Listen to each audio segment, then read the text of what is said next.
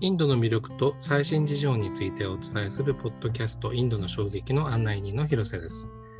えー、今回はですね、カディについて、えー、お伝えしていこうと思います。えー、カディっていうのはあインドのね、えー、布の、まあ、一つなんですけれども、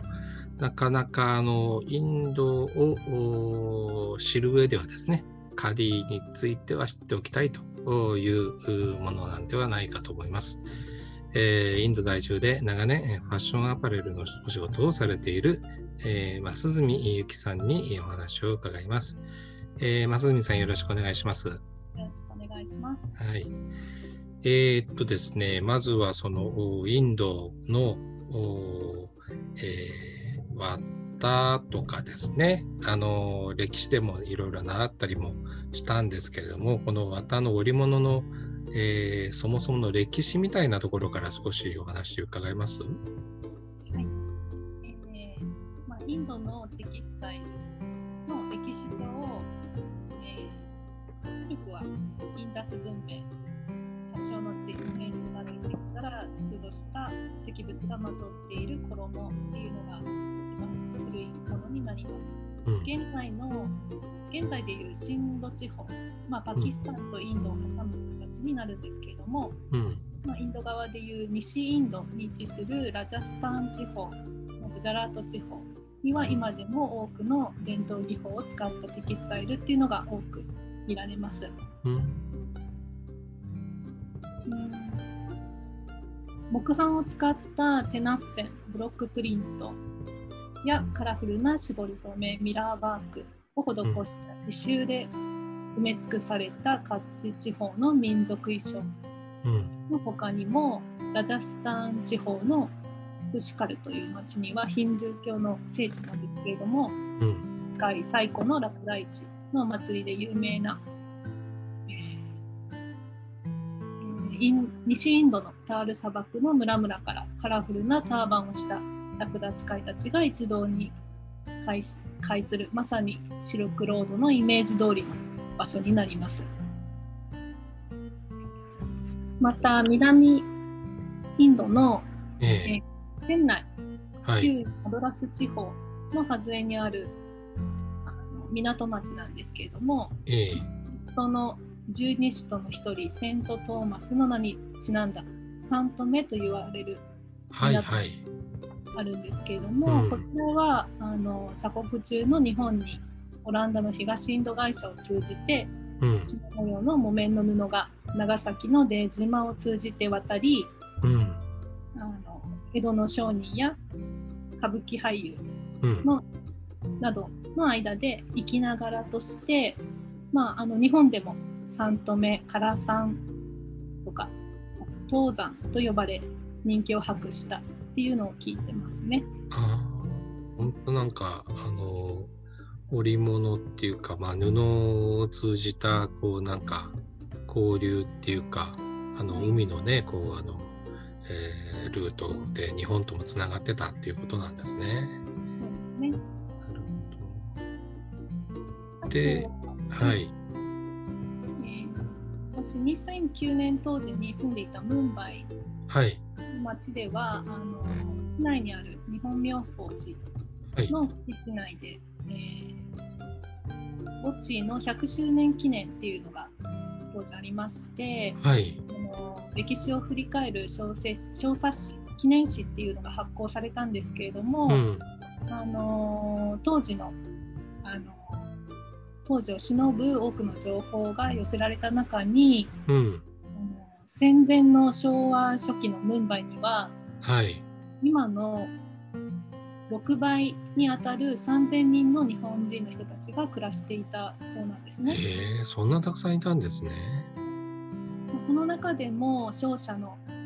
駐在員が綿栽培が盛んな時期になると、インドの内陸部までに買い付けに行き、うん、地元の言葉を覚えて交渉していたっていう記憶が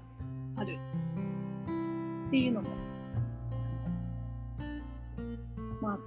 私も実際ムンバイに含むマハラストラ州の内陸の、うん、えーと、木綿の有機栽培の農家を訪れたことがあるんですけれども、はい、まあ、綿花の、あのー、ま、すみません。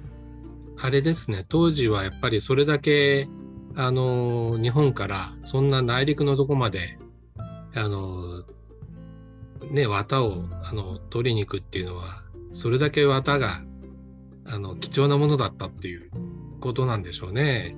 しかもなんか、えー、そんなたくさんの人がね、あのインドに、えー、暮らしてたっていうのも全然知らなかったですし。はい、えー、今でもそのムンバイは海の玄関口として、まあ、はい、有数な港町でそのその当時の名残として、はい、の中華工場跡地が改装されておしゃれなカフェやショップに変わったりしています。へえ。なんか本当あの布ってまあ布切れって言っちゃったらおしまいですけど歴史とかがいろいろあるっていうのが分かりますけどね、あのインドではなんかえっ、ー、と今日のテーマっていうことで言うとカディっていうのが、ね、しといた方がいいものなんですよねきっと。そうですね。あのカディもインドの歴史とはカディなしではインドの歴史は語れないって言われるほどの布なんですけれども、うん、まあ、あの一般的にはカディは、えー、鉄麦手織りのコットンの綿布のことを言うんですけれども、はい。まあ、先ほど話にも出ましたあの、えー、オランダの東インド会社の話をしたけれども、はい、えー、17世紀のイギリスっていうのはあの当時は綿、えー、毛織物ウールが産業中心だったんですけれども、はいうんうん、今度はイギリスの東インド会社を通じてもたらされたインド産の綿布、はいまあ、これがにあたるんですけれども、うん、まあ、性風合い軽さで当時のイギリス社会に大流行したんですね。うんまあ、産業か産業革命でっていうやつですね。そうですね。はい。技術革新っていうのが推し進められて、まさに、うん、広瀬さんがおっしゃった産業革命っていうのに発展するんですけれども、うん、まああのイギリスで機械化された工場で大量生産された後に今度はインドにその綿布っていうのがあの入ってきたことによってインド国内の木綿産業っていうのが一度衰退していくんですね。うん、まあ、そのイギリスの機械織りの布に対抗してあの立ち上がったのがインドの独立の父と呼ばれるマハトマ・ガンディ。うん、はい。まあ、彼自身が身にまとっていた外国製の洋服を脱ぎ捨てて自らの手で紡ぎ織ったカディを身にまとい、うん、インド国中を暗記しして、まあ、人々に仕事を与え自立を促し団結させることでインドの独立に貢献したと言われています。ああのガンディがまとってるあの、えー、布自体がカディなんですね。そうです。はい、なるほど。でガンディっていうとその、えーと、まさにこう、ね、鉄麦でっていうんであの、えー、紡ぐための丸いあの機械が機械っていうかね、はい、糸車があの思い起こされますけど、はい、あれは何て言うんですか？チャルカチャルカ。へえ、はい、じゃあチャルカもきっとカディと同じようにあの独立みたいな意味があるんでしょうねきっと。そうですね。彼のうん、まあ、その身にまとっているあのカディの布とチャルカ、うんまあ、インドのねあの今の国旗になるんですかねあの旗のモチーフにもなってます。うん、あのねあの、えっと、昔今の、えっと、あの車輪車輪っていうか、えーと、車輪みたいな形のが昔はね、えーと、こうチャルカの形で国民会議派のあの象徴みたいにもなってたこともあるようですけどやっぱり、えっ、ー、と、えー、増住さんは実際に、えー、そういったあの手続き手織りの現場とかも行っておられるですよね。ねはい。なんかどんなことを感じられますか？そうですね。その今話も出た糸車、まあ、一くる一言でカディの布といってもその糸車を回して綿木綿から糸を紡ぎ出し、うん、そうさらに染め染めて旗織りを経て生地になるまでにすごく多くの人が関わって、うんうん、まあ、一のが出来上がりますよね。うん、でまあガンディのメッセージで「カディ is just a cloth」カディ is not just a cloth it's soul、っていう、まあ、カディはただの布ではなく思想そのものであるっていう言葉の通り、うん、まあ、インドでも多くの人たちの自由と誇りの象徴になってるっていうのをやっぱり現場に行ってもすごく感じますね。うん、やっぱそうですね。まあ、一人じゃできないから あのまさにね、えーと、はい、コミュニティみたいなことの象徴にもなるかもしれません。コミュニティのサポートを行っているのがインド政府になるんですけれども、うん。うん。インドには Ministry of Textile っていう繊維省っていう政府の機関があって、インド全土のカディだけでなくクラフト製品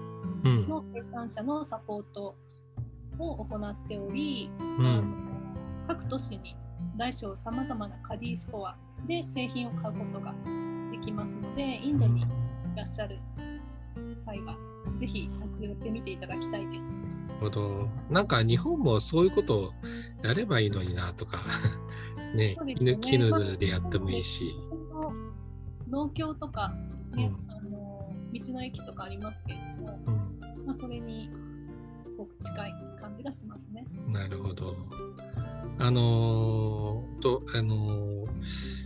カディっていうのがあのインドにとってすごい大事な意味があるっていうの分かりましたけど最後にあの増住さんにとってあのカディって何っていうふうにお伺いするとしたらどういう感じになりますか？あの私のガンディの言葉で好きな言葉があるんですけど My life is my message まあ、私の生き方そのものが私のそのメッセージであるっていうようにそのカディを身にまとうことっていうのが私の生き方を体現することでありまた生活を豊かにしてくれるものです。はい。わかりました。ありがとうございました。